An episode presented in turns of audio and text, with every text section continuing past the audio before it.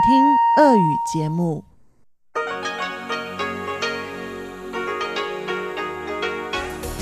В эфире Международное радио Тайваня.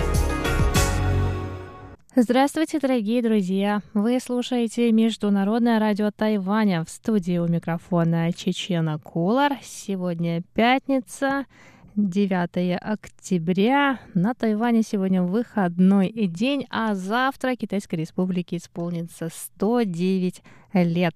А сегодня я предлагаю вам послушать выпуск главных новостей этого дня и тематические передачи.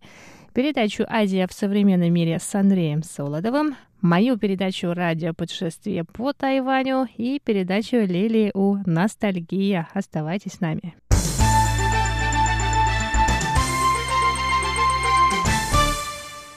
А выпуск новостей я хочу начать с новости, которая обрадует граждан Тайваня. Граждане Китайской республики Тайвань могут подавать на получение электронной визы в Россию, начиная со следующего года. Об этом 8 октября сообщили в представительстве в Тайбэе Московско-Тайбэйской координационной комиссии по экономическому и культурному сотрудничеству.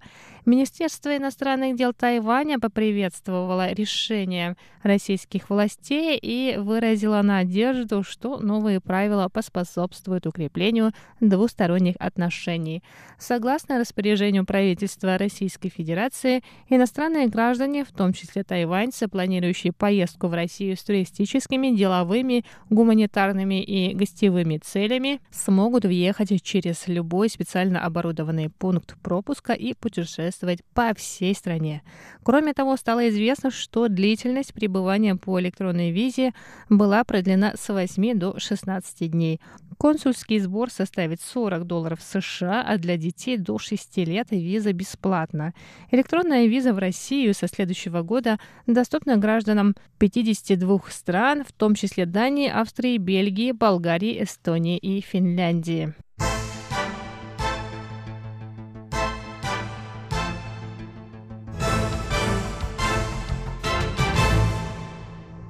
Посольство Ватикана в Китайской республике Тайвань направило 8 октября поздравления президенту Цай Инвэнь по случаю Национального дня Китайской республики праздника двух десяток. В пресс-релизе Министерства иностранных дел Тайваня говорится, что Святой Престол молится за мир и единение тайваньского народа.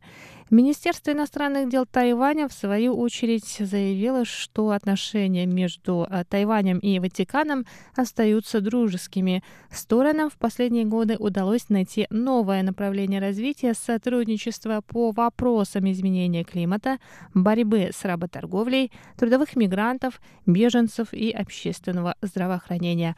Кроме того, в сентябре кардинал Питер Тарксон посредством видеосвязи провел лекцию в тайваньском Католическом университете Фужень, посвященную пятилетию второй энциклики Папы Франциска Лаудато Си о проблемах экологии и защите окружающей среды. В Министерстве иностранных дел Тайваня добавили, что католическая церковь внесла большой вклад в развитие тайваньского общества, а также заложила основу для дипломатических отношений между двумя странами.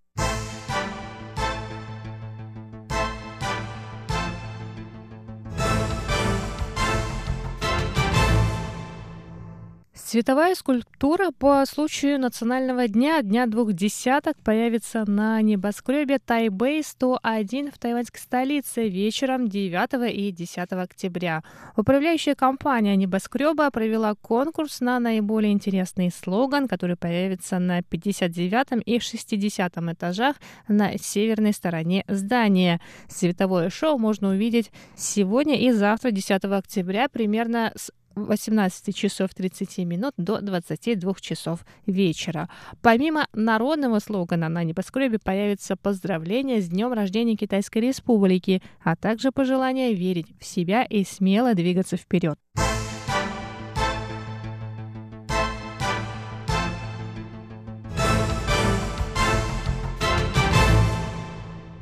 Представительство Тайваня в Нью-Йорке провело 8 октября торжественный прием по случаю Национального дня Китайской Республики Дня двух десяток. В мероприятии приняли участие 20 гостей высокого ранга, в том числе представители шести стран дипломатических союзников Тайваня. Постоянный представитель Белиза в Организации Объединенных Наций Луис Мишель Янг рассказал о вкладе, который Тайвань внес в мировое здравоохранение и обеспечение безопасности полетов, а также о достижении Тайванем целей устойчивого развития. Она заявила, что включение Тайваня в деятельность ООН поможет работе организации. Глава представительства Тайваня в Нью-Йорке Ли Гуанджан добавил, что в последние несколько месяцев весь мир стал свидетелем успеха тайваньской модели в борьбе с эпидемией. Он также выразил надежду, что Тайвань и Соединенные Штаты Америки смогут как можно скорее начать переговоры о подписании двустороннего торгового соглашения. В приеме приняли участие представители Гондураса, Маршаловых островов, Эсватиния, Ватикана и Парагвая, а также сенаторы от штата Нью-Йорк и члены городского правительства.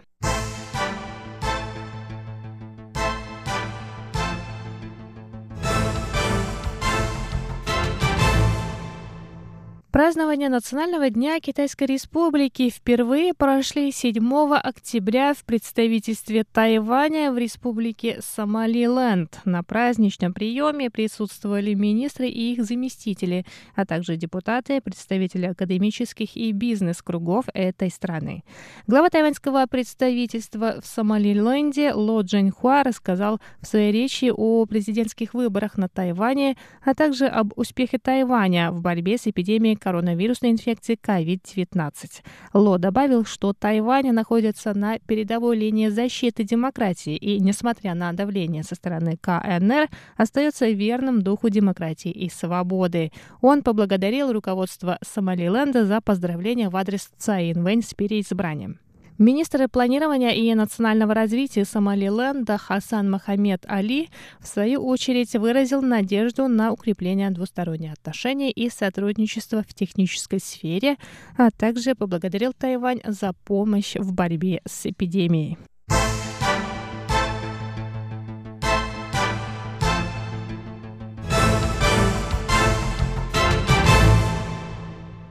Праздничный фейерверк по случаю Национального дня Китайской Республики будет запущен на острове Юйгуан в Тайнане. Пиротехническое шоу продлится 33 минуты, в течение которых в воздух запустят 27 354 единицы пиротехники. Организаторы сообщили, что шоу смогут увидеть 250 тысяч человек. Это были главные новости 9 декабря. Выпуск новостей подготовила Чечена Кулар. На этом я еще не прощаюсь. До скорых встреч на волнах МРТ.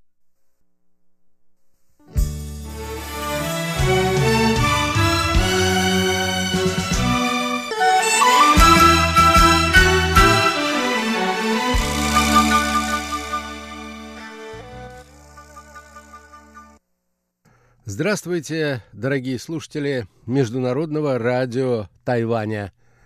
В эфире еженедельная передача из рубрики «Азия в современном мире». У микрофона ведущий передачи Андрей Солодов.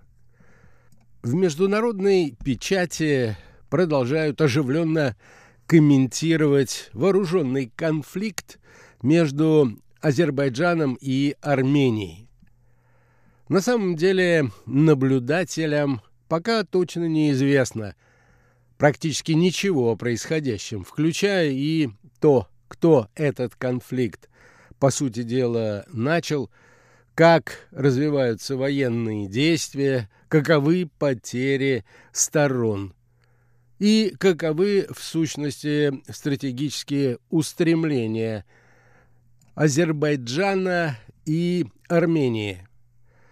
Крупные государства, так или иначе участвовавшие в попытках разрешения конфликта, который начался еще в период существования Советского Союза, в сущности ограничиваются лишь призывами к прекращению военных действий и началу мирных переговоров. В то же время ни у кого пока нет всеобъемлющего и конструктивного плана, который позволил бы приблизить этот конфликт, имеющий более чем 30-летнюю историю к завершению.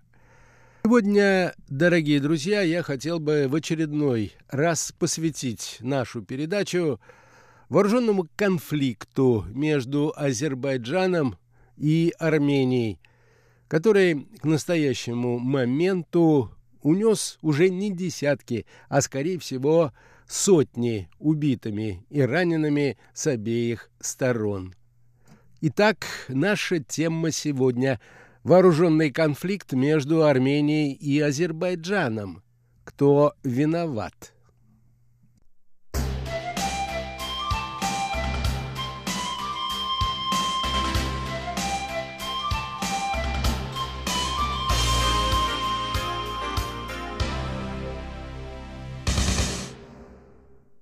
Я хотел бы начать с выдержек из статьи которая была опубликована в известном американском издании «Национальный интерес» и автором которой является независимый эксперт Орек Галстян.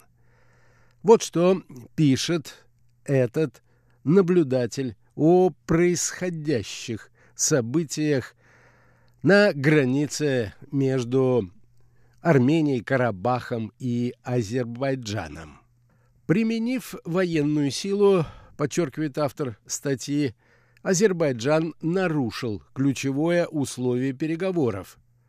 Однако при этом никто не выступил с осуждающим заявлением и не ввел санкции против Азербайджана. Безразличие Запада, отмечает автор, станет бесценным уроком для Армении. Президент Азербайджана считает, пишет Галстян, что столица Армении принадлежит азербайджанцам и что когда-нибудь они ее себе вернут. Таким образом, существуют реальные угрозы выживанию армянской нации и сохранению армянской государственности.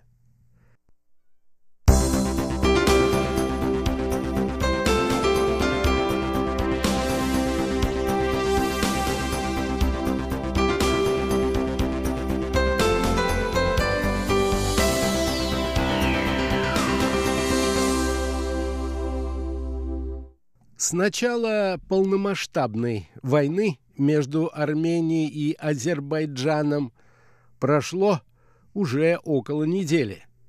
Активное военно-политическое участие Турции может привести к фатальному вовлечению в конфликт региональных и великих держав. Баку и его главный союзник, турецкий лидер Эрдоган – объясняют свою воинственную позицию тем, что переговорный процесс с 1994 года не привел ни к каким изменениям, а Минская группа Организации по безопасности и сотрудничеству в Европе, сопредседателями которой являются Соединенные Штаты, Россия и Франция – не выполнила свою работу. Многие эксперты склонны обвинять Армению в намерении сохранить статус-кво и неготовности идти на уступки ради окончательного урегулирования. Под уступками международное сообщество подразумевает вывод войск из семи районов, расположенных вокруг Нагорно Карабахской республики. Дальнейшая судьба Нагорного Карабаха якобы будет определена на следующем этапе. И именно здесь кроется главная проблема, указывает автор статьи. Для Армении эти семь районов являются не только поясом безопасности, без которого невозможно будет обеспечить стратегическое сдерживание Азербайджана, но и политическим инструментом обеспечения мира. Отсутствие прогресса в переговорах объясняется тем, что Азербайджан не готов конструктивно обсуждать ключевой вопрос, а именно статус Карабаха. Баку неоднократно подчеркивал, что готов предоставить Нагорному Карабаху автономию, но никогда не согласится признать его независимость. Для армянской стороны любой статус ниже существующего неприемлем. Таким образом, Ереван не может пойти на односторонние уступки, поскольку они означают полную политическую капитуляцию. Важно понимать, продолжает автор статьи, что эту капитуляцию армяне во всем мире восприняли бы как постоянную угрозу уничтожения армянской нации. Эта угроза, которую испытывают армяне, далеко не эмоциональная. Они до сих пор помнят геноцид 1915-23 годов в Османской империи и этнические чистки во время распада СССР. Эти воспоминания могли бы остаться исторической болью, если бы нынешнее руководство Турции и Азербайджана раз за разом не называло армян всего мира своими главными врагами. Президент Ильхам Алиев утверждает, что Ереван, столица Армении, исторически принадлежит азербайджанцам, и однажды они восстановят справедливость. И Эрдоган постоянно заявляет о своем желании окончательно закрыть армянский вопрос. Таким образом, существуют реальные угрозы выживанию армянской нации и сохранению армянской государственности.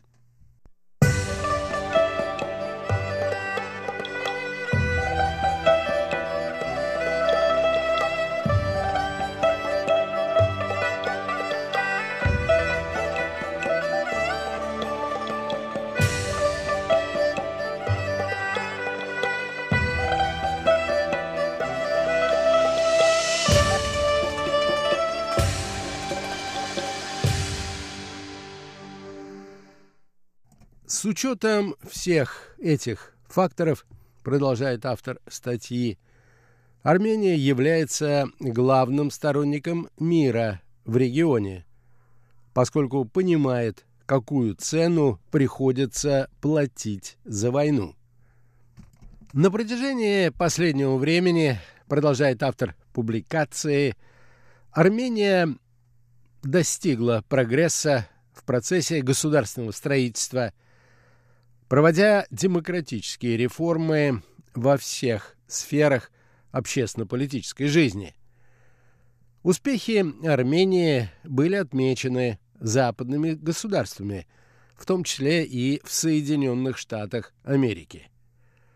В свою очередь, Азербайджан по-прежнему является авторитарным государством, где все решения принимаются одним политическим кланам, а оппозиция лишена каких-либо прав. Перемены в Армении и события в Белоруссии Алиев воспринимает как угрозу, и это является еще одним поводом для развязывания масштабной агрессии. Президент Азербайджана – настаивает автор, это классический диктатор, который убежден, что в пылу войны люди перестанут думать о переходе к свободе и демократии. Поэтому странно наблюдать пассивность ведущих западных стран. Применив военную силу, Азербайджан нарушил ключевое условие переговоров. Однако при этом никто не выступил с осуждающим заявлением и не ввел санкции. Даже Америка, взявшая на себя обязательство восстановить действие поправки 907 к закону о поддержке свободы, в случае военной агрессии Азербайджана остается нейтральной. Получается, что когда лидеры свободного мира при принятии решений перестают ориентироваться на идеалы и ценности, тогда рассчитывать можно только на себя. Безразличие Запада станет бесценным уроком для Армении и любого другого государства, которое сможет считать его ориентиром для будущего своего народа.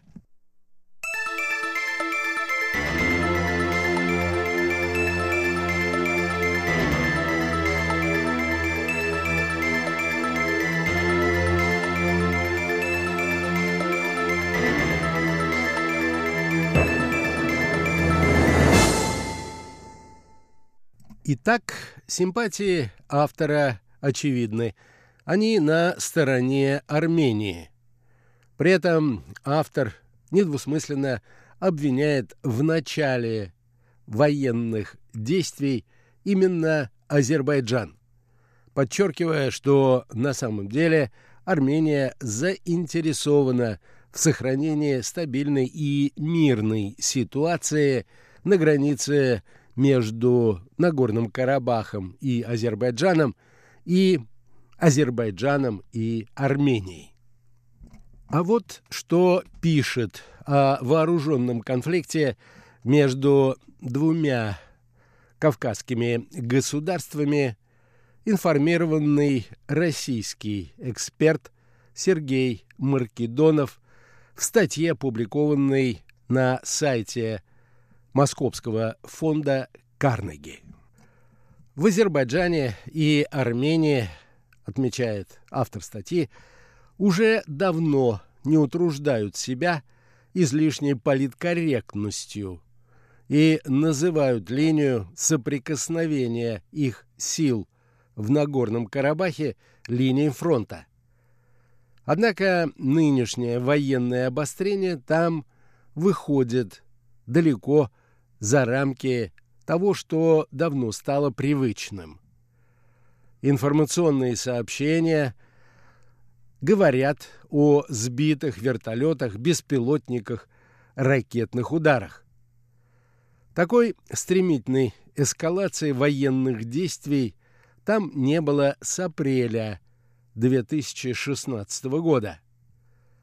Достаточно сказать, что и в Азербайджане, и в Армении, и в непризнанной Нагорно-Карабахской республике объявлено военное положение, чего не было четыре года назад. Не обстреливали тогда и столицу Нагорного Карабаха Степанакерт. Тем не менее, нынешние события трудно назвать полной неожиданностью. После обострения в июле, которое, вопреки обыкновению, произошло не на линии соприкосновения, а на армяно-азербайджанской границе, осталось ощущение, что вооруженное противостояние просто поставлено на паузу.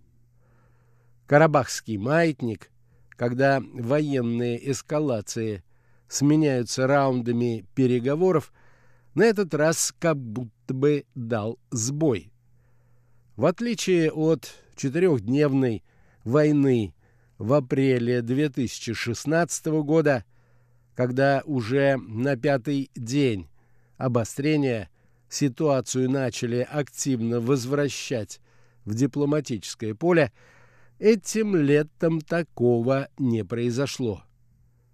Конечно, можно вспомнить активность прежде всего российской дипломатии, направленную на то, чтобы минимизировать риски от военной тревоги на границе. Были задействованы контакты и по традиционной линии МИДа и каналы Министерства обороны.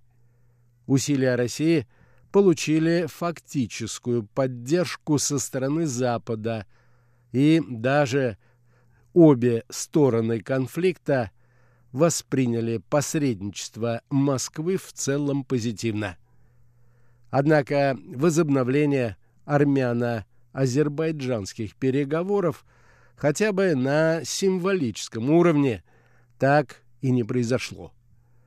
Ссылки на коронавирус звучали не слишком убедительно.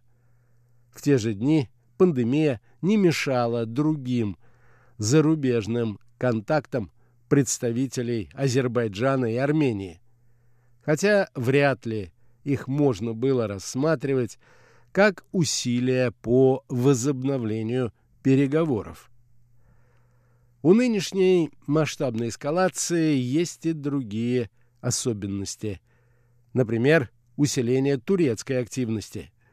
Вскоре после июльских столкновений на границе прошли совместные учения вооруженных сил Азербайджана и Турции.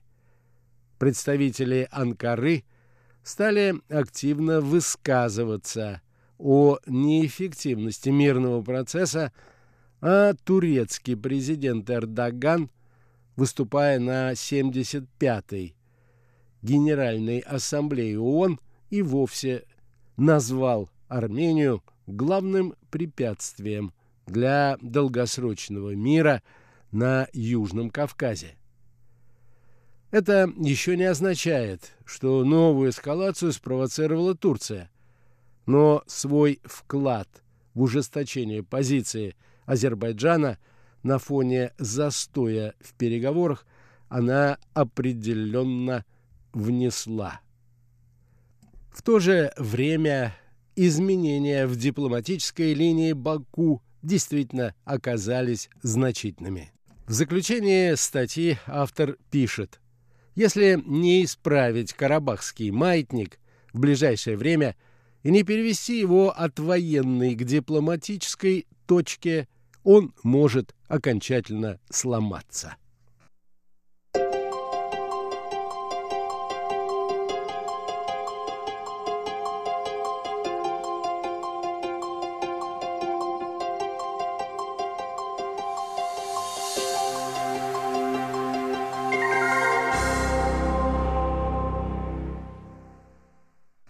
Всего вам доброго, дорогие друзья, и до новых встреч на волнах нашей радиостанции.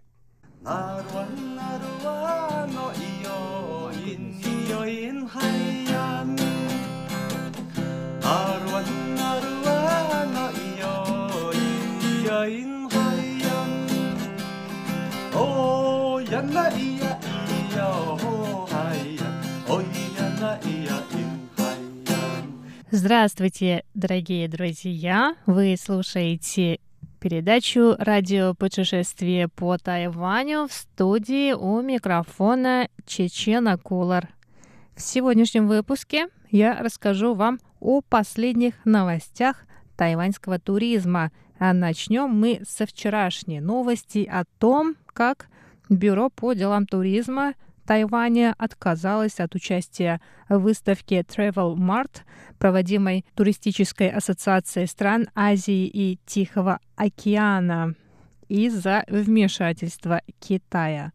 Об этом, а также о виртуальных путешествиях по Тайваню и фальшивом в кавычках отдыхе в тайбейских отелях через несколько секунд.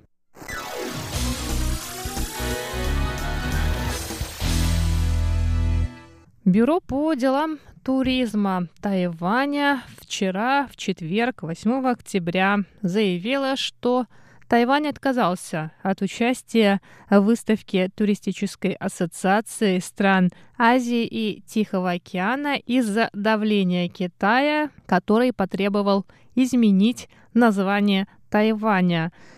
Заместитель директора туристического бюро Джо Тин Чан сказал, что поскольку эта выставка в этом году спонсировалась Бюро культуры, радио, телевидения и туризма города Лэшань, что находится в провинции Сычуань, Китая, название Тайваня было изменено на Туристическую ассоциацию Тайваньского пролива – без разрешения и предварительного уведомления тайваньской стороны.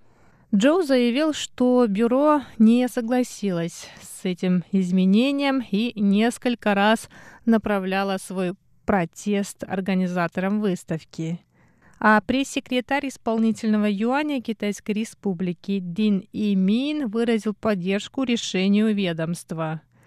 Дин сказал, что Китай воспользовался правами организатора, чтобы оказать давление, но Тайвань не поступит со своим достоинством. Взвесив все, Тайвань решил не участвовать совсем, и правительство поддерживает этот выбор. Хуан Шифань, глава международного сектора Бюро по делам туризма, в свою очередь сказал, что э, Тайвань обычно участвует в этой ежегодной выставке под собственным названием под названием Бюро по делам туризма Тайваня.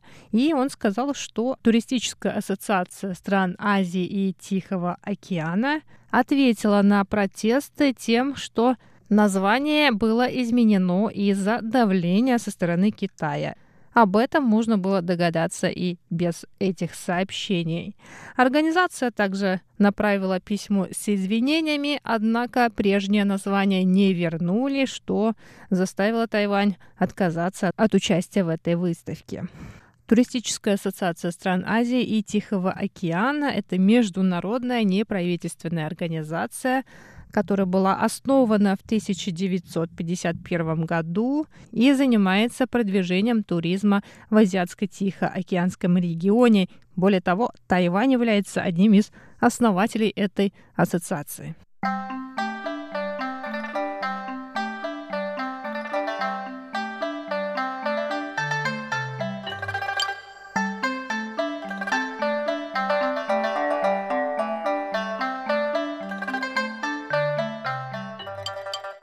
Тем временем Тайваньское бюро туризма в середине прошлого месяца, 13 сентября, провело специальное мероприятие в токийском ресторане Elite Spectrum Нихонбаши для продвижения туризма на Тайване. В условиях пандемии и закрытых границ жители Японии соскучились по путешествиям по Тайваню. Словосочетание «Тайван Лос», то есть если перевести на русский, потеря Тайваня также стала популярным в социальных сетях, и это словосочетание даже приводилось в пример тайваньскими политиками, которые хотели этим сказать, насколько жители страны восходящего солнца скучают по Тайваню. Чтобы дать японцам хоть какую-то возможность вновь увидеть Тайвань, Бюро по делам туризма провело свое первое мероприятие на открытом воздухе и предложило участникам фирменные тайваньские блюда, в том числе нюроумен, то есть говяжий суп с лапшой, жареную куриную котлету и тайваньские колбаски. Музыкальные представления, фонари, сделанные своими руками, и тайваньское небо в виртуальной реальности были представлены, чтобы воссоздать аутентичную тайваньскую атмосферу в центре японской столицы. Представитель Тайваня в Японии Фрэнк Се отметил, что недавний опрос, проведенный Тайваньским туристическим бюро, показал, что 95% жителей Японии хотят посетить Тайвань сразу же после пандемии. Он это объяснил тем, что Тайвань относительно не пострадал и успешно справился с эпидемией коронавирусной инфекции COVID-19 19 и по сей день остается одним из самых безопасных мест на планете.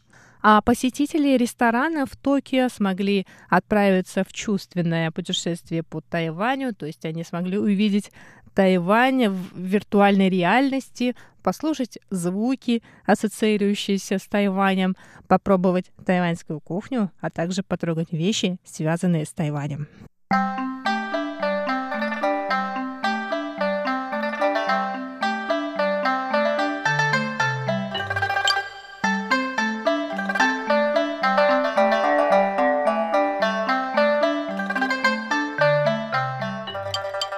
Вот на самом Тайване жители острова, лишенные удовольствия путешествовать по другим странам, нашли еще летом выход – сесть на рейс в никуда и хотя бы на протяжении нескольких часов помечтать, как они выходят из аэропорта в другой стране и гуляют по улицам других городов. Об этом, а также о том, что аэропорт Суншань предлагал некоторое время назад экскурсии с прохождением паспортного контроля и посадкой на борт самолета мы неоднократно рассказывали в эфире русской службы МРТ. Власти Тайваня направляют жажду путешествий жителей острова в правильное русло, развивают местный туризм, предлагают туристической отрасли субсидии, но они немного позабыли об отелях более высокого класса.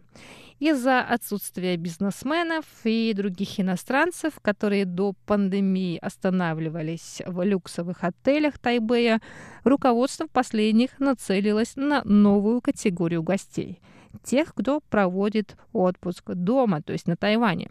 В этом году таких, конечно, большинство, даже подавляющее большинство.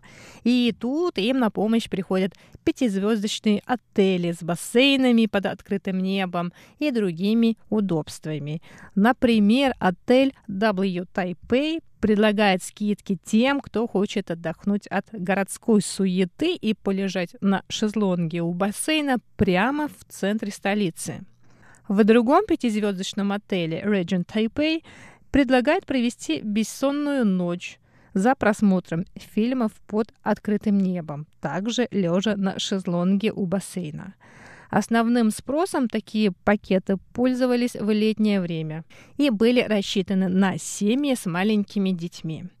Руководство пятизвездочных отелей Тайваня прогнозирует высокий уровень спроса на такой вид отдыха и в следующем 2021 году, так как пока нет признаков, указывающих, что пандемия закончится в скором времени, и жители планеты смогут свободно передвигаться по миру.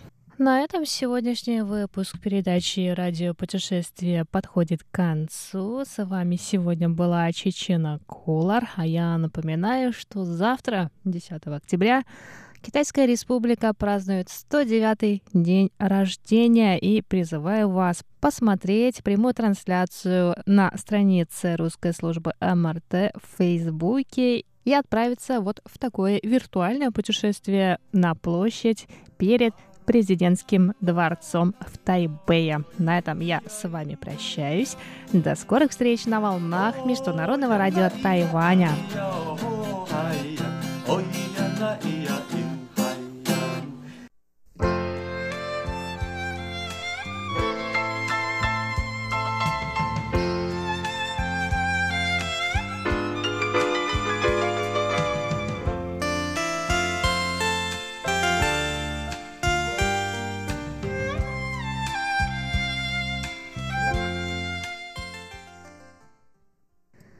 Здравствуйте, дорогие друзья!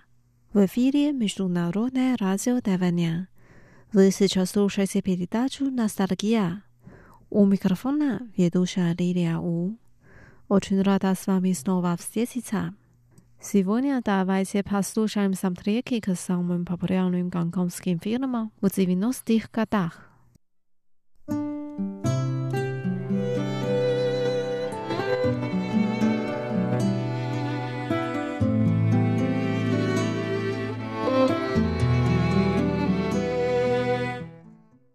Первая песня называется «Сладкая ночь» Е Сян.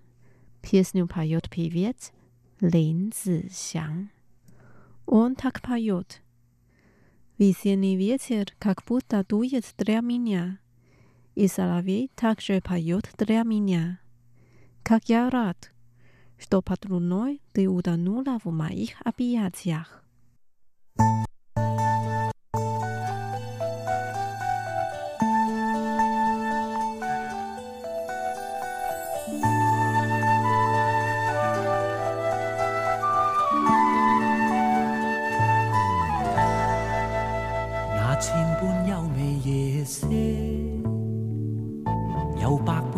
轉回響，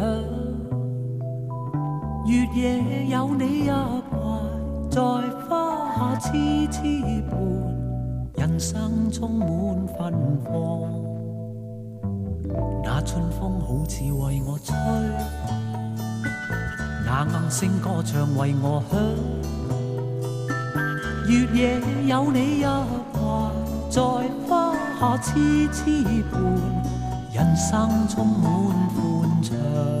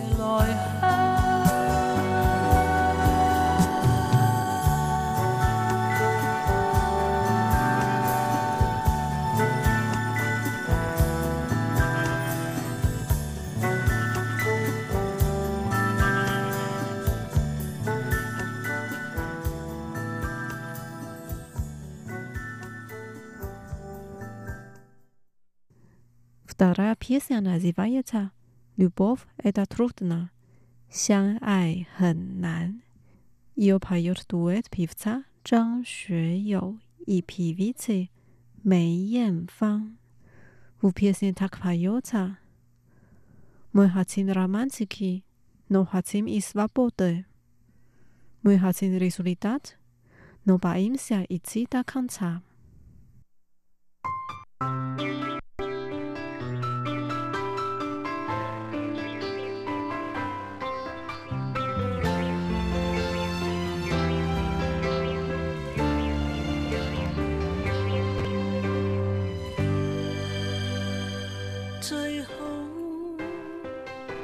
生一日都愛下去，但誰人能將戀愛當做终生興趣？生活其實只在找到個伴侶，面對現實，熱戀很快變長流細水。可惜我不智或僥倖，對火花天生敏感。不過兩隻手拉得太緊，愛到過了界那對愛人，同時亦最易變成一對敵人。也許相愛很難，就難在其實雙方各有各寄望，怎么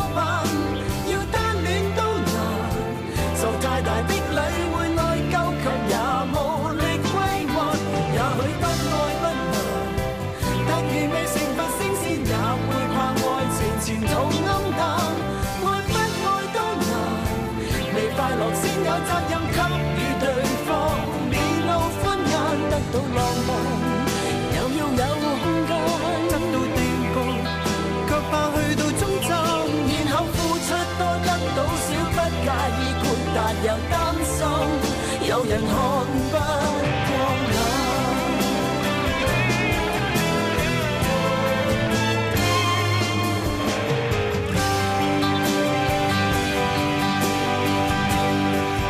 可惜我不智或侥幸，对火花天生敏感。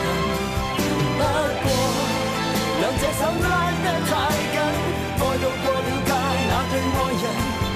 是亦最易变成一对敌人也许相爱很难再难在其实双方各有各寄望怎么办要单恋都难受再大的礼会内疚却也无力归还也许不爱不能但愿你成佛升仙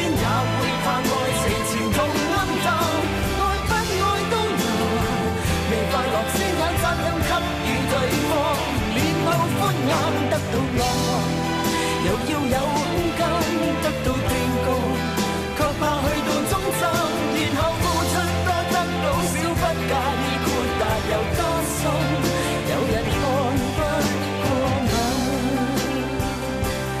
無論熱戀中、失戀中，都永遠記住第一屆，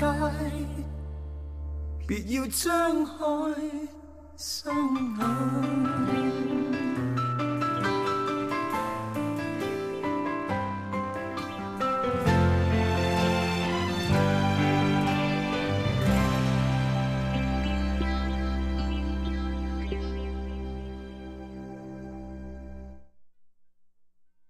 Далі що ми послушаем песню в исполнении певицы Лео Яли.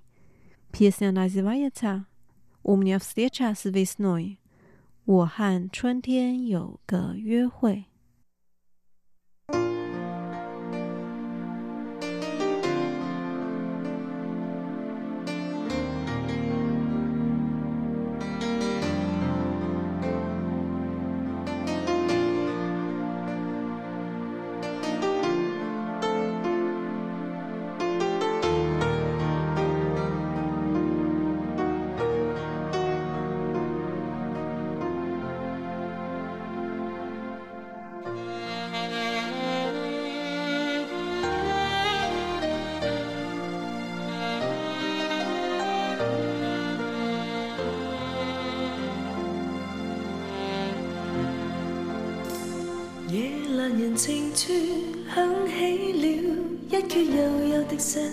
風，掀起了愁懷於心深處。夜阑人靜處，當聽到這一闕幽幽的瑟瑟風，想起你茫然於漆黑夜半，在這晚星雨迷蒙。盼再看到你面容，在這晚思念無窮，心中感覺似沒法操縱，想中有日我面對你，交低我內裏情浓，春風那日會為你跟我重逢，吹送夜阑人靜處，當天際。星與月漸漸流動，感觸有如潮水般如未冻请跟我哼这幽幽的瑟瑟风于今晚柔柔的想我入梦中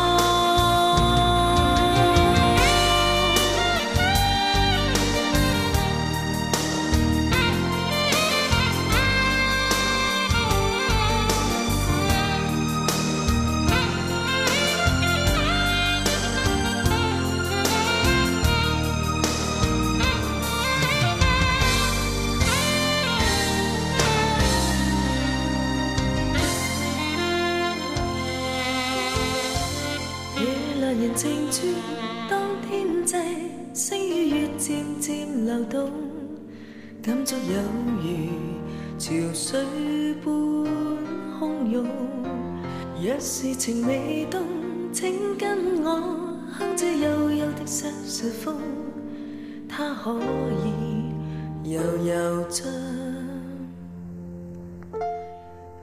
真爱为你送。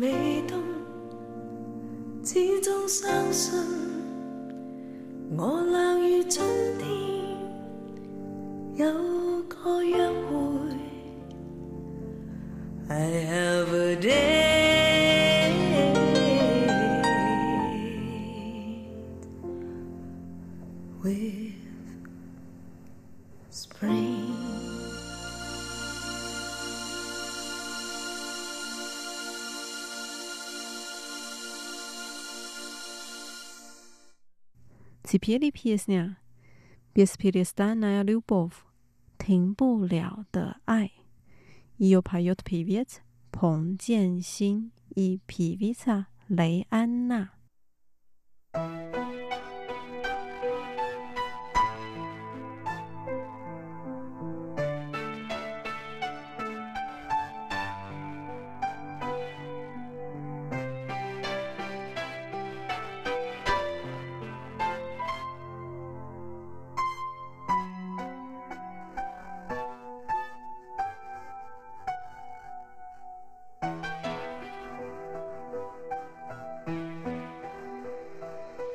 谁用双手令我温暖？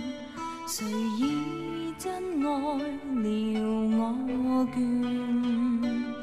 谁送给我存在意？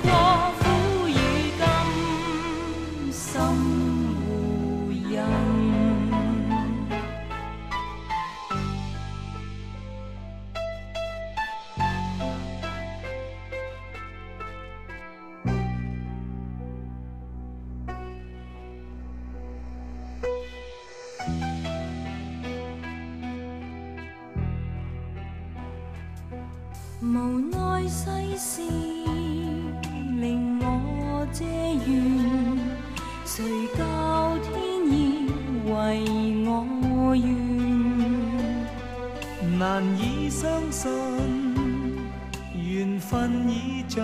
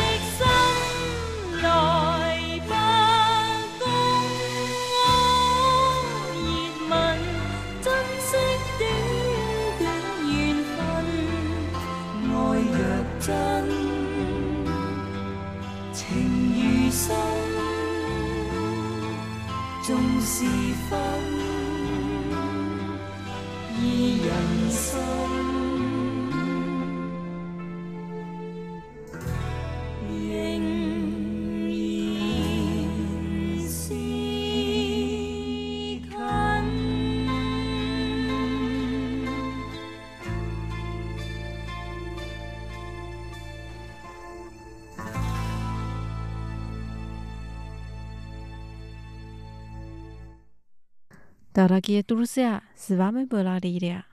Давайте встретимся через неделю в передаче «Ностальгия на волне Международного радио Тайваня». Желаю вам хорошего настроения. Пока. 一阵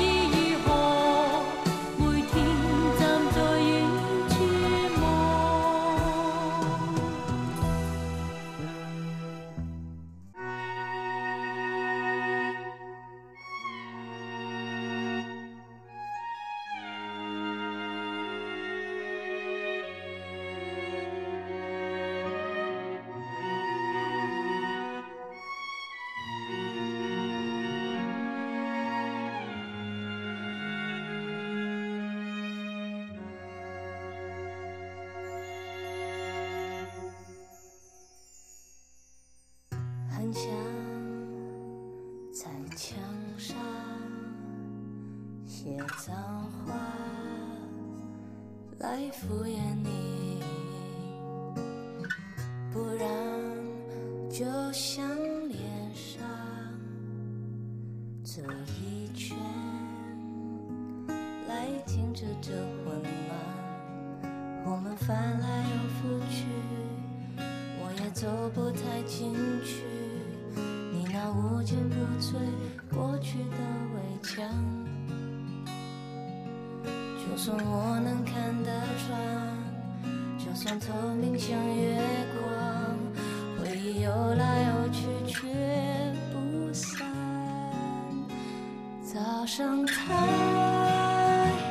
昏暗，弄得这